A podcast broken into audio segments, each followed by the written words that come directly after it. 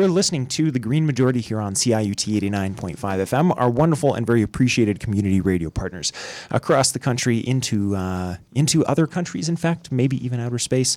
Uh, the podcast is definitely where our alien listeners are listening. That's at greenmajority.ca. Um, and uh, we've got sort of a, uh, we have a trade. We actually traded up for Stefan this week. I would Yeah, say we got have rid a. of him. It's over um, for Stefan. Stefan's gone. We got rid of that guy, and uh, replaced temporarily, possibly, with uh, Nora, Nora Bordell. Boydell. See, I, I can mess up anyone's name, Nora. Uh, Nora's going to be here um, uh, to do a sort of guest interview. So, our guest correspondent today. You may or may not jump in on other sections uh, as well, but Nora is here, and uh, and I'm here, of course, as normal with Dave, who has done the majority of the research, and I'm just here for sarcastic commentary. But uh, there might be some feisty weedies in my commentary today because we're beginning the show with Might be. Uh, Doug Ford. Although I would like to, I'm gonna, I'd like to spoil your notes uh, just to some degree here because there was an, uh, you, you like me, Dave, are a fan of good turn of phrase, and I just wanted to compliment you on uh, the listeners being able to look forward to the use of the uh, expression "spineless waffling." I was, re- I really liked that part. Uh, but carry on. I'm sorry. Carry on. It's sort of what Doug Ford actually appears physically to be a Right. spineless yeah. waffle. It's like a, bit, it's like a blob from Dungeons and Dragons. Just kinda- Pile of dough. yeah. Anywho, uh, so Ontario Progressive Conservative Premier Doug Ford's controversial Bill 66 uh, has finished its public consultation period uh, just this past Sunday on January 20th. It is called the Restoring Ontario's Competitiveness Act and is one of these many limbed omnibus bills that tackles a range of unconnected concerns, in this, cla in this case, including, among other things, workers' rights, childcare, education, agriculture, energy policy, pensions, housing development, and environmental and water safety standards. Of particular concern from an environmental and health perspective has been its proposal to allow corporations to ignore requirements like the Clean Water Act, which was established to prevent tragedies like the Walkerton E. coli poisoning that killed several people and made thousands ill back in 2000. It also proposed to open up Ontario's green belt for development and roll and roll back environmental protections for the Great Lakes, which supply 80% of the province's drinking water. Now, in a piece of good news for people with bodies and lungs, Ontario's Minister of Municipal Affairs and Housing, Steve Clark, announced this week that the government, which in a grotesque effort at branding is still referring to itself in the third person as our government for the people, will strike out Schedule 10, which concerned the opening up of the Greenbelt. Regarding the decision, Executive Director of Environmental Defense stated, quote, they basically had no friends on this bill. It was very confusing, and I think they themselves got caught out on it a bit because you saw MPPs and the Premier himself saying the bill didn't touch the Greenbelt, which is really which is a really weird place to be in when your bill specifically does touch the Greenbelt. It's just bizarre. Aren't you really glad that we got rid of that really corrupt government that we just had a minute ago? Phew. Sorry, carry on. And uh, so, as, as you mentioned earlier, uh, the decision continues the cycle of Doug Ford's spineless waffling on the subject, as he stated directly during the provincial campaign last spring that he would open up a big chunk of the Greenbelt for development, and then said he wouldn't touch it, and then upon winning the election introduced legislature allowing for the opposite, and now has removed that section from Bill 66 after backlash from communities, municipalities, and activists. He remains, however, a fan of urban sprawl, which plans to eliminate rules that were forcing developers to build denser communities. Excellent sentence. But I suggest that you actually go to the website and okay, and once in a while, just like read Dave's notes. Dave's, you're, re- you're really good at writing these. I have to say. They're Your not, choice- po- they're not posted on the websites, Aaron. oh, well, why not? I don't see. That's how don't, we don't we don't have an upload thing. We don't have that. Dave, No. Dave's uh, turn of phrase is, is uh, to be admired. Um, thank you for that very much. Um, yeah, I mean, of course, we have a bunch of sarcastic comments we can make and stuff, but the, the serious point on that is that like this is the consequence. Like nobody voted for this, right? Like, or very few people voted for this. This this government was elected. Never mind all the election shenanigans, which is an entirely separate topic. But the people who were sold on this idea of these things were sold on two basic concepts. They were sold on the government you have now is corrupt, and we're going to fix that which is a joke. uh, and the second one was we're going to open up all this economic prosperity. And the second one, honestly, is the fault of the voters. And the reason for that is because nothing is free. If someone says, I'm going to take your house and I'm going to sell it and then I'm going to get it back to you and you're going to have a million dollars and your house, there's something wrong with that deal. And yet, voters will go and look at this and look at what Doug Ford was actually offering. No proof, no plans whatsoever, and absolutely ludicrous claims, and claiming to pay for all these things by canceling all these things, which you don't necessarily in your daily life appreciate, right? You don't daily experience, most people don't, the, the green belt or the benefits of a lower carbon economy or all these things, but they don't cease to exist right? And so these are all costs. And so you may not be mindful of those costs, but it is absolutely negligent and absolutely the negligence of the voter to say, I'm going to receive all these things that I want and just assume there's no cost.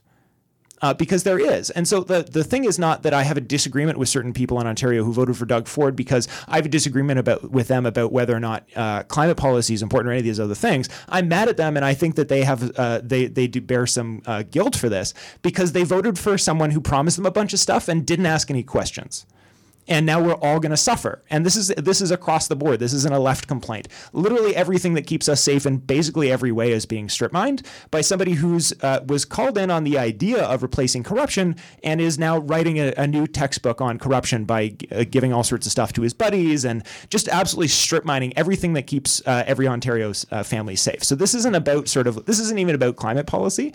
This is somebody who is absolutely just doing scorched earth to everything that makes a province of Ontario work. Mm-hmm. To everything across the board, financial, economic, it doesn't matter. There's just an entire government system is being burned down with somebody who has the audacity and the apparent uh, pant size uh, to to say that they're the government of the people. So like this is really disgusting, and this isn't even about the environment right now. This is sick. It's absolutely sick what's going on. Nora, please. I think one thing that is definitely striking continually is to see these omnibus bills and how much they're able to pass under the rug at a very rapid rate. How many unrelated issues are wrapped together so that people don't have time to learn about them and think about them. The other thing I wanted to talk about is the green belts a little bit. I think we've all had that experience of driving around if you live in the Greater Toronto area, the GTA, and you see these signs, you're now entering the green belt. But do you guys know what the green belt is? Like how much land does it encompass? I'm just trying to get a, a visual on. Oh, we did. We did a Google Map belts. thing uh, before. Uh, we talked about it on a previous show. I think it was basically the extent of like all of downtown. It's quite large. Um, and I, we did it on a previous show when we had the numbers in front of us. I don't right now, but uh, mm. we, hmm. but it, I actually pulled up Google Maps live while we were on the program and said was like, okay, I mean, if you live in Toronto, imagine it's from, and it's basically the entire downtown core, quite wide and quite tall. Hmm. Interesting. Mm-hmm. Yeah, I don't know its exact acreage, but um, yeah, it's not it's not just uh, sort of untouched land. It's also for farming and so forth, and able to maintain those those uh, lush soils. So it's it's it's just amazing the continued um, attempt at paving over the last vestiges of what we do have, or still have. Yeah, and I mean, like we were saying, there's like so many, there's so many different little things you could pick on, but like you have to try and when you're trying to reach these people that are like, you know, here see one catchy ad about how our current government's corrupt and just vote for someone else willy nilly, is that you have to give them tangible things to look at because they're just not prepared. They don't have the um, uh, uh, literacy of the political literacy to actually understand the consequences of the choices that they're making. So, like one of the images that I could pull at random would be like, you know how it's really nice when you um, something that Ontarians will identify with very closely is like driving to the cottage. You know how part of that nice a tradition that so many of us have, even if we're going to a friend's cottage or a rented cottage. There's this Ontario tradition of like this thing of like the transition out of the city, right? So like, oh, good, we're on the highway now, and oh, good, hey, look, there's these uh, less density of buildings, and then and then you get to that part, and there's that whole part where like everybody in the car starts getting into the right mood, where you've just been seeing trees for a while, right? Well, imagine it's like hotels and uh, 7-Elevens all the way to your cottage that's that's the visual that you need to have. These are real things. He wants to put real buildings in real places where there are currently trees. So you remember all those times when you really enjoyed the trees? They're all going to be buildings if we let Doug Ford have his way. That's the image that you need to have in your mind. It'll it doesn't mean the there's no trees anywhere. It just means you will never see them. It'll be the flattest, most beautiful spread of asphalt you've ever seen, Sarah. Lots so of parking. I don't know why you're complaining. Parking as far as the eye can see. Um, so, moving on, uh, still with Doug Ford, the Ontario government is still accepting comments on its so called environment plan up until the end of Monday, Monday, January 28th. So, Ontarians have three and a half more days to submit their input directly to the government at ero.ontario.ca. The plan was introduced in late November 2018 and has been widely criticized as not being anything resembling a plan. It claims to regulate big emitters, but a large number of unspecified industries will be exempt. It has no details on what penalties it would levy on businesses failing to meet targets, or how it will encourage people to switch to electric vehicles, or bring Ontario into compliance with international global warming targets to keep us below 1.5 degrees Celsius of warming. It also offers a string of insults to the idea of environmental health, spending pages and pages on litter reduction and suggesting that people waterproof their basements to adapt to climate change and that Ontario has already done enough to combat climate change. With the world on track to see devastating warming this century with untold consequences in scarcely a decade to make radical changes, Canadian environmental volunteer group Climate Fast and Drawdown Toronto released their own Ontario's People Climate Plan at climatefast.ca with the following policy suggestions for Mr. Doug Ford, and these are quite general. Uh, sorry, no, I just wanted to come back because I realized after I said that that I would, was misremembering the map signs that we were talking about, and I was actually talking about a mine when I was talking yeah, about that. yeah. So I Googled because I don't want to do that. So I Googled it. So just for the point of clarification, the Ontario government states the Greenbelt is 800,000 acres uh, or uh, 325,000 hectares. Approximately uh, 1 million acres uh, is the land protected by the overarching Greenbelt plan. A million acres. There you go. All right, thank you. So, um, Much larger. That's why I wanted to say that. a potential climate plan for Mr. Doug Ford. Uh, these are uh, sort of a, a list of eight general pipe dreams that you can um, that you can fall in love with. So one, commit to and invest in 100% renewable energy by 2030 and stop spending taxpayers' money on expensive, dirty energy sources. Take advantage of low-cost electrical electricity options, including the adoption of energy conservation strategies and the purchase of Quebec water power. Do not misuse public money. Account for the money that was raised in cap and trade auctions, which was earmarked for things like public building retrofits. Do not spend 30 million in tax dollars taking the federal government to court to fight a carbon fee that will return will, will be returned directly to Ontario's schools, hospitals, and households. Create jobs and save Ontarians money by accelerating the adoption of renewables, significantly increasing energy efficiency programs, and restoring incentives for building retrofits and the adoption of solar, heat pump, and geothermal energy. Modernize the building code to ensure new buildings achieve net zero emissions by 2020. Ensure that green transportation choices are accessible and affordable for Ontarians, including reliable, low carbon public transport, electric vehicles, supporting grid systems, and safe, active options like walking and cycling. Ensure Ontario's long term prosperity by taking full advantage of green tech opportunities and our skilled workforce. Build infrastructure to help skilled workers in construction, manufacturing, and transportation secure long term employment in clean tech rather than in polluting, fossil fuel dependent industries that are unreliable job providers. Account for the social cost of carbon and choose an effective way to fund green initiatives. Reconsider using our tax dollars to pay polluters in a system that already failed when adopted in Australia. Any system chosen should show reduced emissions in line with ambitious climate targets. Conserve and protect our cherished wilderness and green spaces. Protect at least 17% of lands and inland waters by 2020. They are our most effective carbon sink. And finally, create a plan that includes short, ter- short and long term targets, concrete details, clear timelines, and a system uh, to transparently and frequently measure progress. Include ongoing meaningful public consultation, for example, a working group comprised of academics, scientists, frontline workers, and city representatives. It's amazing that a that a um, a government in 2018 has to be uh, reminded to uh, consult people who know what they're talking about on certain issues. Uh, that's pretty standard, yeah. Common The- sense. The um uh the, the while I'm taking this opportunity to use the Doug Ford story to scold Ontario, let me f- continue. Uh, not the government, but the people of Ontario. Uh, so like there's this thing, and it's, it's nothing to do with Ontario. This is like a glo- this is just like a human culture thing, but it's something that we really need to think about a lot, um, which is. Uh, so just for an example, I wasn't. I'm not saying Stefan was doing this, but as for example, uh, last week, or I think it was last week, when I was talking about, um, you know, what the the policy that I think would solve, you know, climate change, and we had a little laugh about, well, that won't happen, but yes, ha ha ha, because it would require me being God to make, you know, make all these changes that wouldn't happen. But the the follow up comment that I made was around the like, you know, to ask people, well, why is it crazy? Is it because it's actually a bad idea, or that it wouldn't be just, or that it wouldn't be fair, or that it wouldn't be exactly what they said they were going to do, and it would just be holding them to their own promises? No, it's just because that we all acknowledge that nobody has the power, and anyone who does have the power to force them that has no intention of doing so. And so the the scolding that I want to take this opportunity to do is that I think, and I I had to self uh, I had to self regulate. So I'm actually like I'm saying this because I had this experience with myself this morning, which was reading through that list and having this reaction of being like, yeah, good luck Mm-hmm. right? With like half half of it is like the most sensible. Like it's literally just like, can you do your job, please? But half of it, I you know, you can't help it, right? You have this little like, yeah, good luck with that. Um, sort of approach to it, but you we have to pound that down. Which is not to say that I think that every person. On, I mean, I would love it, but I'm not asking every listener out there to go out there and necessarily uh, like. I don't think it's like you're a bad person if every single person listening, like fifty thousand or hundred thousand people, don't suddenly contact this group and support them. But what we do need to be a lot better about is is stopping beating other people down who are trying to do things, not because we disagree with them, but because we just don't think they're going to succeed that's really a serious problem that we all need to self-analyze about. And i'm saying that because i had to do that this morning and i think that's something we mm-hmm. all need to be very very mindful of is trying to is taking that skepticism and actually using it to drag those people down um, I think we need to. I think we need to do a bit better about that. So, that, but I will promise, however, that that's the end of my moralizing for this week. I mean, I completely relate to that. I have to say, when I when I read it, I also am like, okay, good luck with some of these. That's not going to happen. And I also have to stop and catch myself and say, you know what? It's worth trying anyway.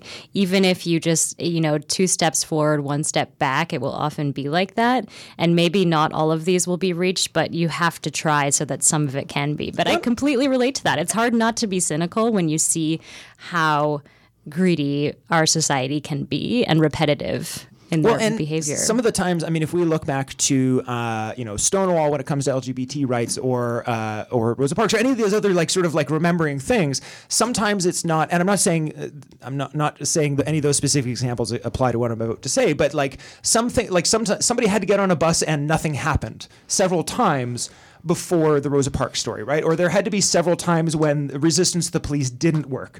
And part of that thing that eventually builds that critical mass is is the fellow people who share that problem seeing someone else being harmed, criticized, ostracized, or or uh, persecuted in some way for that thing, and saying, "Hey." I recognize that I'm being attacked right now too. And it's the person who sees the person not succeeding and gets outraged that actually tries even harder and does succeed. Mm-hmm. So you, you can't you can't just sit there and be like, yeah, sh- shut up, don't try. Just keep your mouth shut. At the bare minimum, just keep your mouth shut. and maybe when they fail and you see what happens to them when when they get smacked, when they do get smacked down and fail by the power, that's the opportunity to rally, right? And sometimes that second time can be the time that it does work. Yeah. And I think the analogy there too is did that solve racism? Of course not. Of course it's still not. a Yes, huge problem. Yes. But but it did make progress and I think we should view climate change similarly. Maybe we won't hit all of these goals, but by talking about how impossible they are, we won't make any progress. Yeah, and, and just to put that in a real perspective, obviously, yes, thank you for emphasizing that. Of course, not implying that any of those problems are solved, but the important thing there is that now we think about that incident of someone, you know, being told to move on a on a bus publicly by the driver and all that thing. Just to, to continue using that example, we now, uh, even if racism isn't solved, the vast majority of people now understand that that is sick and can't believe that that would have ever happened. Right? Like there, there, there's quantifiable progress that is meaningful and mattered, even if the job's not done. Thank you. Absolutely. I'm gonna go take a chill pill. Um, and uh, I think we got a music break. Is that cool? Can Yeah. we, can we Yeah, do that? it's 11:20. All right. All right. I'm gonna go take a. I'm gonna go take a pill, and uh, and we'll be right back. Megan, what are we gonna listen to? My question's still hanging in the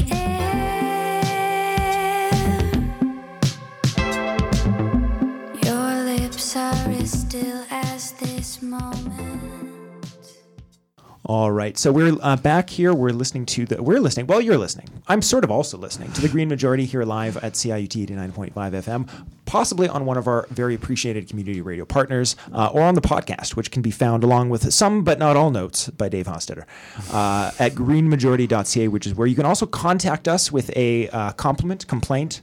Uh, if you uh, were offended by me scolding you, you can send the email. You might even get a response um, you can send that through greenmajority.ca.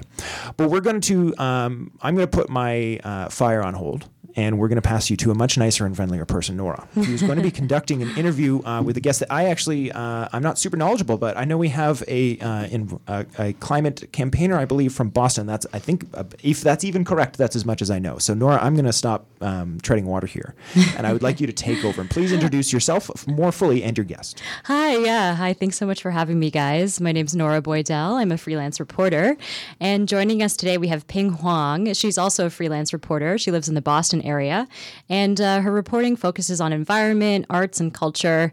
Um, her work has been featured on NPR, the BBC, Public Radio International, and PRX. Uh, she has a degree in environmental science and public policy from Harvard, and she's also traveled with scientists to Cameroon, Panama, and, and the Antarctica or the Antarctic, sorry, um, to study the impacts of climate change. So she's done a ton of cool stuff. Welcome, Ping. Hi, Nora Boydell. Hello. I can hear you. Yeah. Thanks for being on the show today. Yeah, no, my pleasure. Thanks for having me. Absolutely. So, when I met you this year, you were stationed in the community of Cape Cod. Uh, for people who don't know, this is uh, an area south of Boston, it's a coastal area. And you were in the town of Woods Hole to do environmental reporting.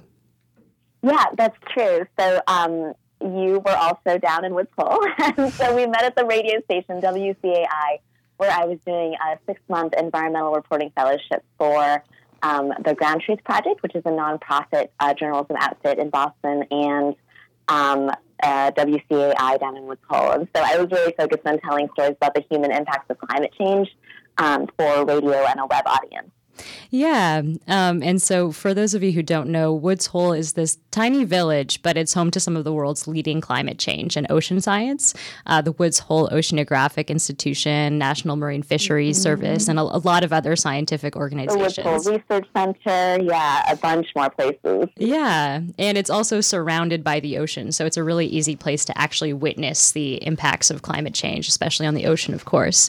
Um, so, Ping, I'm wondering if you can talk a little bit about how this reporting experience changed you, maybe changed your views on the environment and your understanding of climate change. Yeah, absolutely. So, um, I so like you mentioned, I have a degree from about ten years ago in college um, for environmental science and public policy, and so that's something that I studied in school. But I kind of sort of put it um, on sort of to the wayside for a little while while I sort of focused on other, um, you know, other topics in journalism. I worked for a couple of years on a daily talk show which covered national and international topics very broadly, um, and then also sort of took a detour into um, the arts and uh, graphic design for a little bit. And so that reporting fellowship that I did down in Woods Hole, um, where we met, was sort of a coming back to um, focusing on the environment and climate change and sort of updating my knowledge about um, these topics because a lot has changed in the last 10 years. And so, um, you know, I am someone who has been uh, based in Boston for quite a while, but still, I think, um, you know, there's a difference between being in the city and, you know, experiencing all the policy decisions that people are making around climate change, like understanding on a theoretical level what, what the models are showing, um, and then actually being in a place um, on the coast, on the ocean, where you are actually seeing the effects of sea level rise affecting people's home values, affecting the way that people live, affecting the architecture. Um, you know, affecting flood insurance prices. Um, you're sort of seeing very viscerally the, the daily impacts of climate change on people's lives. And so I think that was really eye opening for me. And I imagine it was for you as well. Yeah, absolutely. Something we would talk about a lot are why would people live right on, why would they live right on the ocean? Um, if you're lucky enough to be privileged and have sort of free, freedom of movement, in this day and age, why would you choose to have oceanfront property or even live in a, a, coastal environment? And I know it's something that I used to have some judgments about before moving to Cape Cod. Um, and maybe it's a broader question that, that you guys might be interested in talking about on the show in general is how should climate change factor into your decision about where to live, uh, whether it's what city or what region or what part of that city. Um, but I know that, that spending time around the ocean, our view and our judgments of that choice uh, shifted, Ping.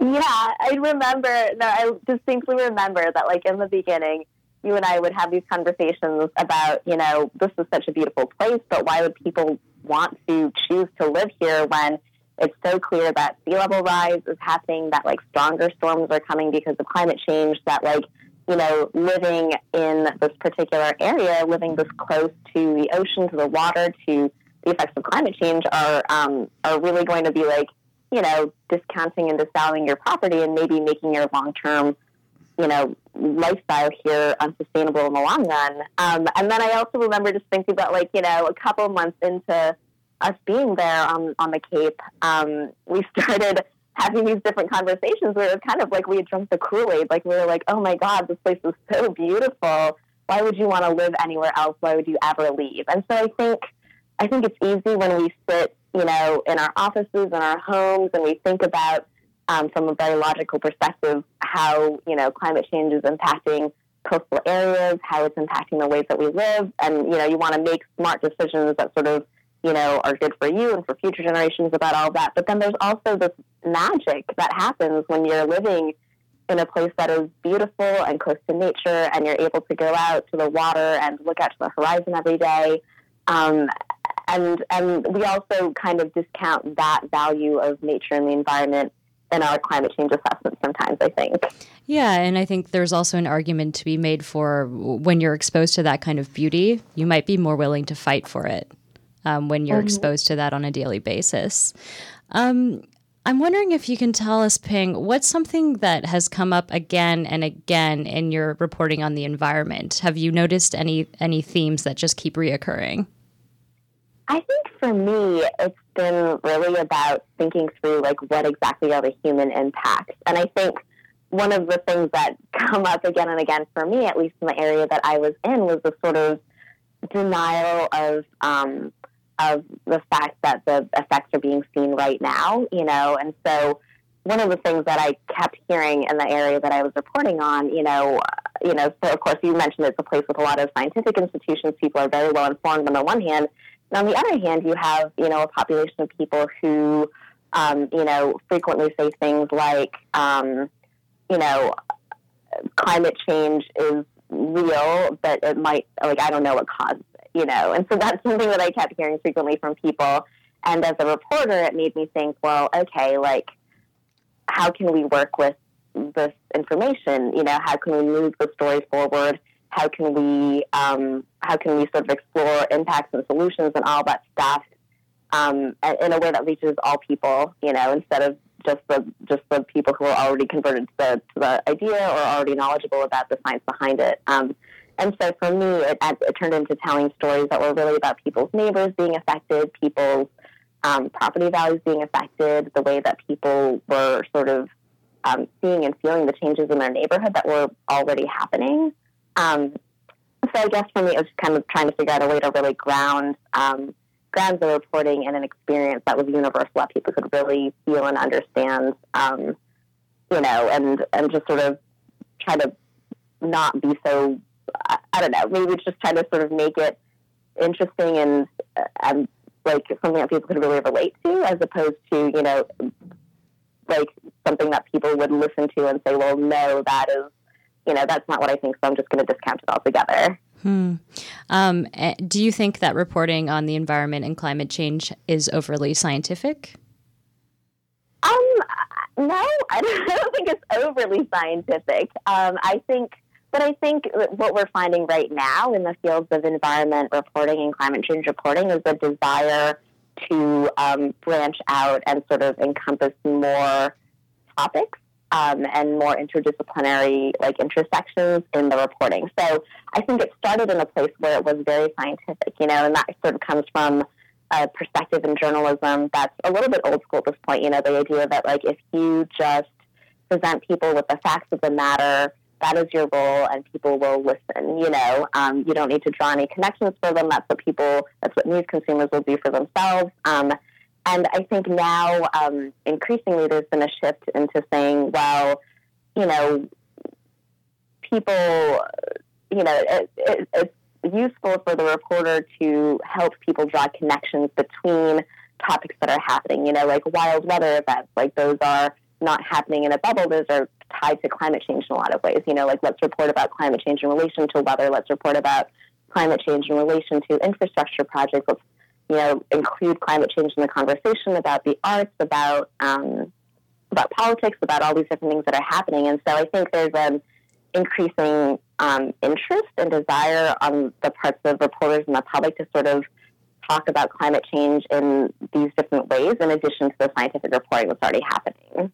And of course, there could be more scientific reporting, and there could also be more reporting about climate change and its um, con- connections to other topics as well. Thank you. Uh, Ping, the uh, Saren here, the the Green Majority um, uh, main host person who's largely staying quiet. Uh, I just hi, sorry. So we're, we're uh, David and I are, are sitting here uh, listening as well to the interview, and it just occurred to me. So something I uh, talked about on this as, as well before, and I just wanted to ask you to comment on as well. It's a, a natural follow up from what Nora was just asking about, but the, just the idea that in traditionally in the in most mainstream medias when they're talking about um, doing taking action on climate change, there's always a cost associated, right? So they're they're always asking questions like, you know, what impact will this have on the economy and and whatnot. Uh, but there's, uh, to my uh, assessment, sitting here from my very comfortable um, studio, not in the real world, uh, it seems to me that whenever we're talking about the threat of climate change, there's never a cost associated with it. Uh, it's always just, um, you know, they are talking about legitimate things like there there might be a superstorm connected to this, but it's never, and that's going to cost the country ten billion dollars over the next five years or whatnot. Uh, do you assess that the same, and, and can you comment on that?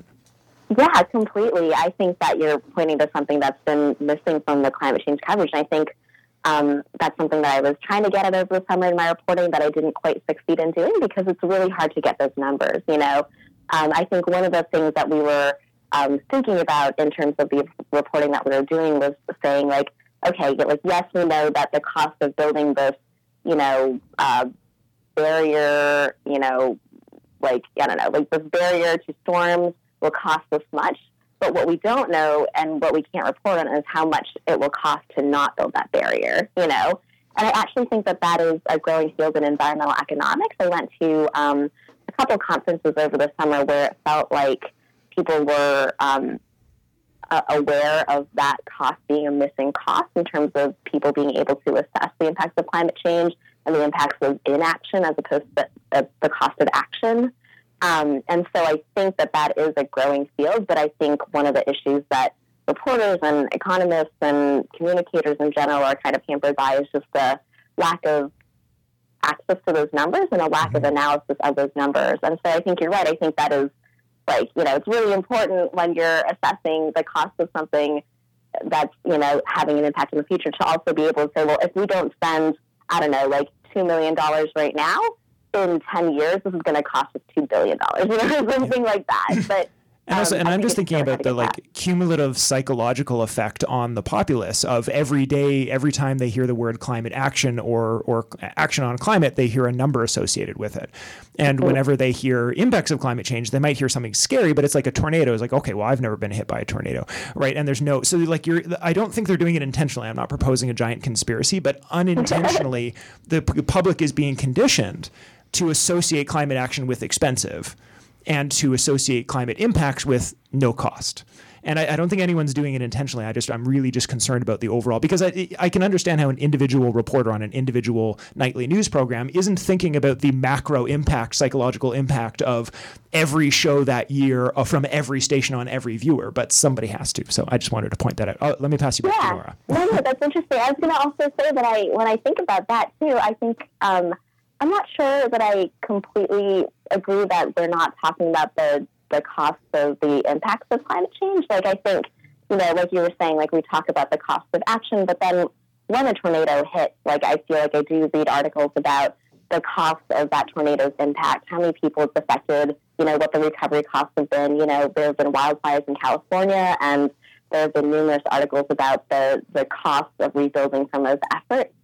And so I think that you know it's it's something that people will talk a lot about, but it's never. You're right. It's not completely connected in the context of you know if we could prevent these costs, this is how much that would cost.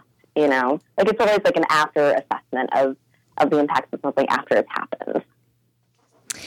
Thank you, Ping. So I'm just going to shift gears here a little bit in the remaining time that we have. And I, you did some really interesting work this summer about being a person of color and reporting in a very white area. And um, something that came up in some of the conversations that you were having with a fellow reporter was that the environmental movement can be quite white. Um, and and uh, yeah, just to reiterate, you were doing a lot of this environmental reporting in a very white area, and I'm wondering if you would be willing to share some of your thoughts on on race and how it impacts environmental reporting and how it impacts the environmental movement also.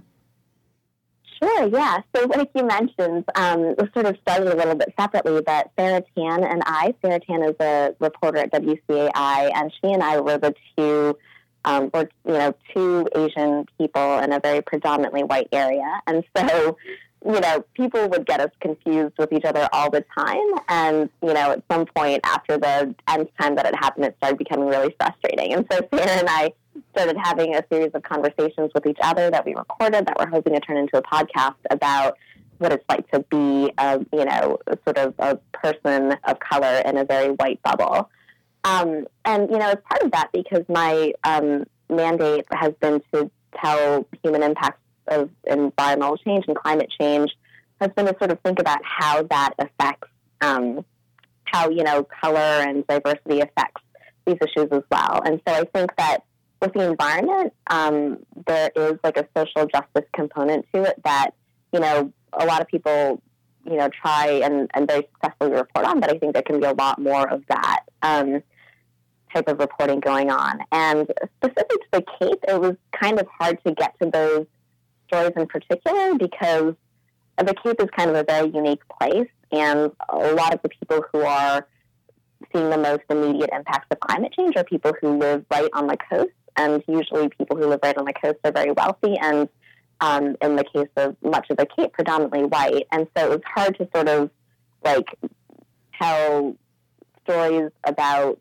you know, people who are disadvantaged and being disproportionately affected by climate change on the Cape. Like I felt like I, you know, dug a little bit, but wasn't necessarily successful in finding those stories in the time that I had there. Um, but I think for sure, I mean, it's going to be, you know, a bigger and bigger story when it comes to climate change. I think um, there are people, uh, you know, people are starting to talk about climate migration, where um, people in different areas are being, you know, are moving to higher ground and moving inland into higher ground. And so um, in those areas, you know, people who have lived in, you know, suburbs that are not necessarily the fanciest and most coastal areas are actually being forced out of their um, their homes because of uh, rising home prices because of climate migration. So I think like stories that intersect so- social justice and human health with um, with climate change is going to be something that we hear more about um, as as you know the impacts become more prevalent. I know something that was also coming up for you was you were going into a lot of environments um, where there's a lot of you know trade workers who are mostly white men, um, and I know you commented sometimes about being a small Asian woman. Sometimes you felt like you weren't being taken seriously in those environments. Yeah, that is true as well, and I think that um, you know it's it's something that Sarah and I talked a lot about as reporters of color in, in places that you know people are used to seeing people who are um, you know people in positions of authority that are white men, and so it becomes um, it's just an added layer of what it means to be a reporter um, in a in a place that you're not the majority, and uh, you know it's, it's like it's a layer of discomfort that I have to work with, and it's also a layer of discomfort that I sometimes try to turn into something that is my advantage. You know, so maybe it's not, you know, you know, like a lot, like a trope in radio and in reporting in general is like if you're at a loss for a story, just go to the bar, grab a drink with, you know, grab a drink at the bar and, and talk to the person next to you. And as like a small Asian woman of color, that's maybe not really the smartest or safest thing for me to do. You know, sometimes frequently um, it would probably give people the wrong impression of, of why I'm there. You know, I'm there to gather stories, not to, you know, pick up dates or something like that, you know? and so that's a distinction that I need to sort of draw. But also, you know, it, it makes me think, well, maybe I should think more creatively about how to get stories and how to access stories. And maybe my um, access to, you know, the, a particular predominant story pool is, is not the same as it is for other people. Um, but at the same time, I have access to other stories about communities of color and, you know, um, just different communities that, you know, the predominant journalistic pool doesn't have access to, and so that can be an advantage too if I can if I can find those stories and, and tell them. Great. Okay. So we have about one minute. So just time for one more question for you, Ping. Um, I wanted to ask you a, a lot of climate change uh, coverage is obviously a, a, bit on the depressing side. I'm wondering if uh, you have a fun fact you want to share that you learned from your reporting in the last six months or something that brought some joy um, to you that you discovered. Oh my God. it can be really depressing. It can be really hard. Um, as a climate change reporter, you know, I think I fight also against the tide of feeling a lack of um, energy sometimes or a lack of movement and hope. But I think actually one of the most interesting things that I have learned recently um, was actually reading a book by um, Brene Brown, who's a vulnerability researcher, and she says that hope is not an emotion, hope is a muscle. And so hope is something that we can exercise by creating um, agency and figuring out a path forward and sort of like really sort of working on action. And so I feel like when I get discouraged in my work, I think of like, okay, like how can I um, be hopeful about the future myself in a way that I can also, you know, convey to other people that there is hope for the future. I don't think it's my job as a journalist to inspire people to, to take action or change necessarily. Um, or, you know, but if my stories do that, I think that's great. And I also think that like an important role for me as a journalist is to do that self care and maintain that hope and excitement about the future myself so that I can accurately convey that, you know, the future is not necessarily going to hell in a handbasket now. Okay, thank you so much for leaving us with that thought. This is Ping Huang, a freelance reporter in the Boston area. Thank you so much for your time, Ping. And thanks uh, for having me. Ping, we'll, we'll make sure you get a link to today's show. If you go back and listen to the segment that preceded your interview um, and then your closing, I think you will laugh very hard. You were, you were by far the least depressing and most uplifting part of this episode, I promise you. Wonderful. Thank you. All right. Uh, Megan, what is our second and final music break today?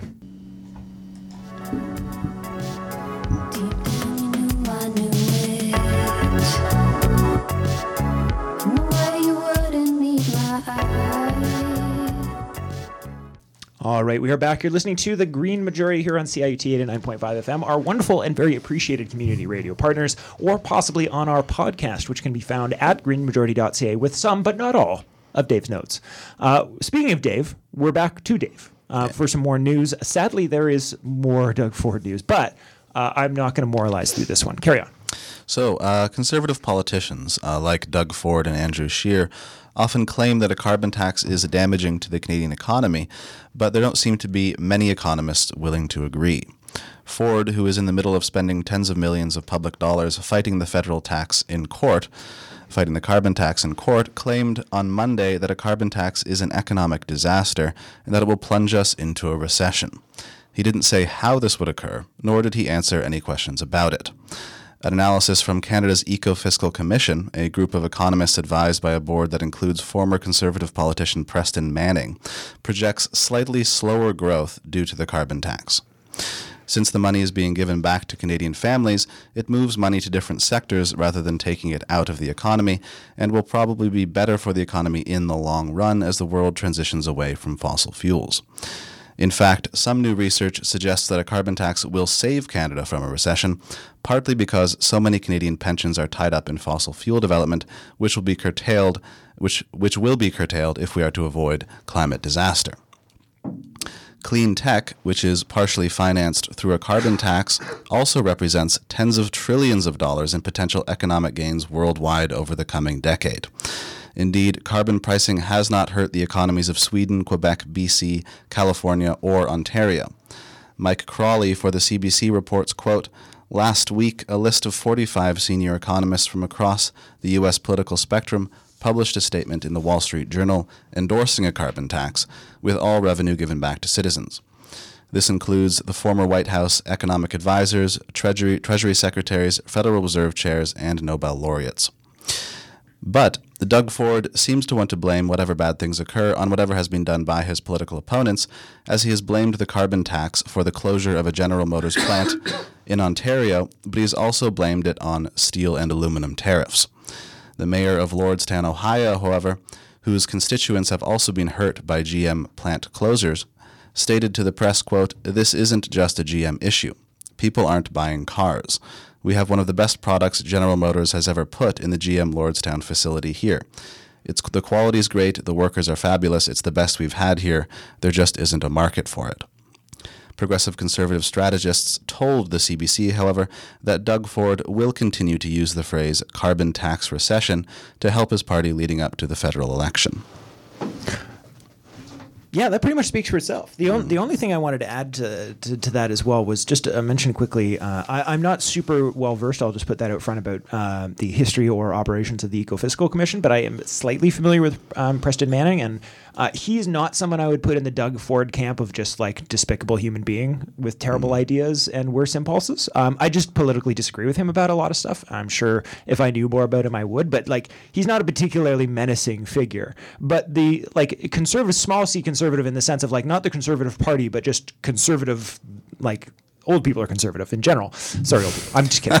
Uh, no, uh, which is actually uh, not not at all true. Um, but uh, just the idea that sort of what I want to put there is that you know they're not so they're not like a conservative party uh, hit organization, but at the same point they are conservative in the sense that it is an you know an old white man's club economics thing. So their numbers are going to be conservative again in the rounding downside. they're also going to be conservative in the sense that they're not going to be taking in the most uh, extreme ends and they include the most but most legitimate as in they're the most accurate uh, climate impacts um, mm. and they're you know he is a former conservative so every advantage to when that when when that organization says that there will be slightly slower growth due to a carbon tax and may actually be beneficial that's like that's Mm-hmm. That's the best endorsement you're going to get from a conservative organization for something like this. Full stop. Mm-hmm. Like they would never put out a paper that says, "Oh my God, this is the best idea ever." So I just really wanted to underline that, like. The best argument against this is that it will slightly weaken it, and there's a lot of problems with that argument. That's mm-hmm. all I have to say. All right. So, um, moving on, still in Canada, but moving on to um, Alberta. Uh, Sharon J. Riley, published an article in, in the Narwhal this past October, looking at how government messaging is policed in Canada, focusing specifically on an advertisement put out and paid for by the province of Alberta promoting the Trans Mountain Pipeline. It's an advertisement from Alberta's Keep Canada Working campaign aimed at, aimed at building public support for the proposed Trans Mountain Expansion project, which would triple the capacity of an existing pipeline running from Alberta's tar sands to the coast of British Columbia. The ad, the explicit point of which is to promote fossil fuels, features images of windmills and birds, people happily planting trees, and flowers emerging from the city's skyline. The voiceover claims that the pipeline will bring down emissions and build hospitals, schools, greener energy, and a viable national climate plan. But it's the video's claim that the pipeline expansion doesn't mean more oil production, which brought the ad to the attention of the Advertising Standards Council when it was reported to them by a resident of BC. The Advertising Standards Council, also known as Ad Standards, is the not for profit body that is charged with administering the Canadian Code of Advertising Standards. Those standards explicitly forbid direct or, in, or implied inaccuracies, deceptions, or misleading claims, statements, illustrations, or representations in advertising. But the government ad states that the pipeline does not mean more oil production.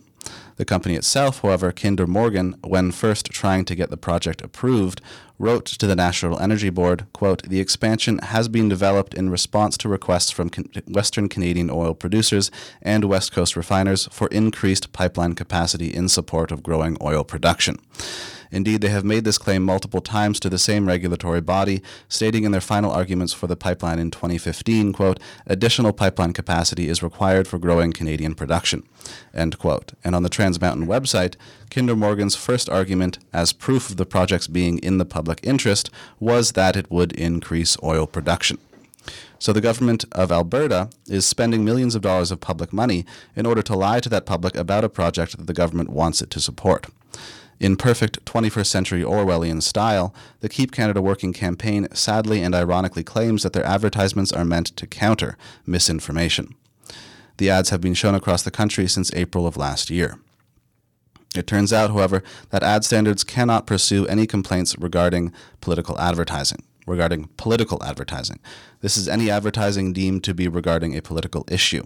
The advertising code is meant to apply to government departments and crown corporations, but whether or not something is a political issue is up to the staff at Ad Standards. A political stud- studies professor at Queen's University told Sharon J. Riley at the Narwhal, quote, There's nothing any advertising standards rules there's nothing in any advertising standards rules or regulations that can control or limit the content of government advertising or political party advertising. There has been only one case in ad standards history where a complaint against government advertising was upheld, which was in 2010 in Alberta regarding a free training program. But they did uphold 10 complaints against advertisements by anti abortion groups. Generally, false advertising from a political party will be called out by rivaling parties. But in Alberta, where the, New De- where the New Democratic Party is in charge, every major party is in explicit support of the Trans Mountain Pipeline expansion. Since the provincial election campaign will begin in Alberta starting March 1st and non essential government advertising must be suspended for the campaign, the ads can be seen as using the voters' own money to influence their opinion in a partisan campaign. As well, complying with advertising standards, even when called out by the administrative body, is voluntary, and Ad Standards claims that political parties will not give any assurance that they will be bound by the decisions of the Ad Standards Ad, Ad Standards Council. So basically, the short summary of that, the uh, the the Coles notes, if you will. Uh, company does does something indirectly which is blatantly dishonest would normally get in trouble for it, but because they also own a bunch of politicians, it's totally legal. Is that more or less right? Well, is what's interesting is now that the, that the federal government even owns this particular pipeline. They're now also they're a crown corporation and they're the very government that's supporting it. So Well, and the, you know, people talk about the blurring of the lines between this the state and large industry, but there's nothing blurred about this. This is a solidified Yeah. mixture of mm-hmm. government and here we have the industry is the government. The government Right. is Yeah. the There's nothing. There's nothing blurry about it. It's just a mm-hmm. mixed pot of both. Mm-hmm. They have been blurred together and are now a single sentient organism. It's a slurry. And uh, consequently, uh, just by magic as well, I'm sure no no lawyers were hired to dig and, and find loopholes to be able to do things like this.